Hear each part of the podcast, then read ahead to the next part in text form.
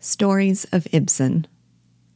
About a decade ago, I gave a course called Ibsen the Iconoclast, for which I did some biographical research. I want to share with you a few favorite stories I discovered about Ibsen the man. There's a story about Ibsen's childhood that has come to stand in my mind as its own artistic image of Ibsen the artist and of the goal of art generally. In 1881, Ibsen jotted down some childhood memories, one of which was especially dear to him.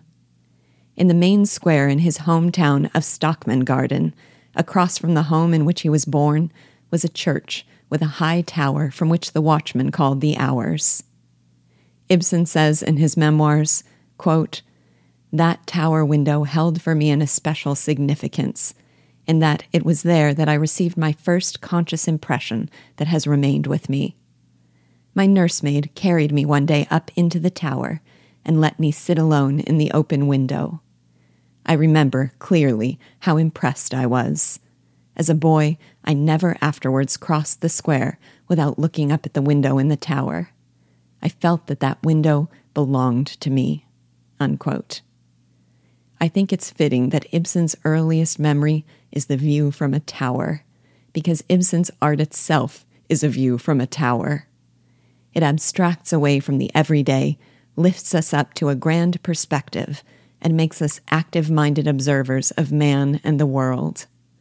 We all need to stand in Ibsen's tower, and reading great literature helps us to do so.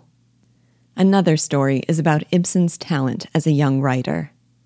One of his fellow pupils recalls the day that he and the rest of the class fell silent while Ibsen, 13, read one of his compositions, an account of a dream he had had. Both the writing talent and the content are reflective of the future dramatist and social critic. Quote, I saw an angel standing over me, saying, Arise and follow me. Whither wilt thou lead me in the darkness? I asked. Come, he replied, I will show thee a spectacle, human life in its reality and truth. So I followed, afraid, and we descended as though down huge steps till the mountains bowed over us in mighty vaults, as there lay before us a great city of the dead, with every dreadful mark of death and corruption. Here thou seest all is vanity. Unquote. Ibsen too recalled this composition and the fact that his master accused him of plagiarizing it, a hypothesis which Ibsen says, quote, I rejected with more energy than he approved of. Unquote. And finally, there's a story about one of the actresses at the Bergen Theater who was asked to talk to Ibsen about a rehearsal. She protested, quote, No, thank you. Go and ask him yourself. Don't you see how he creeps back into his cloak and how it bristles all over? That's all the great thoughts he's pregnant with. They're sitting in there, ready to burst his cloak and fly out into the world. Unquote. The same actress later said in her memoirs, quote, His great brain was boiling and seething. His powerful spirit could find no place among us and all the pettinesses we had to battle with when everything was just beginning. That mighty world shaker could not but feel crushed and bound by the monotonous daily routine of narrow Bergen. Unquote.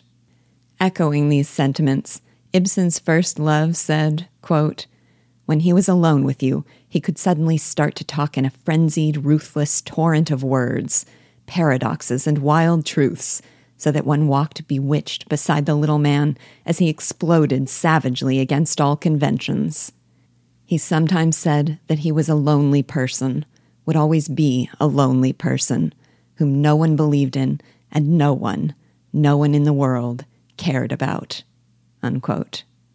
I hope that by the end of this play, you will.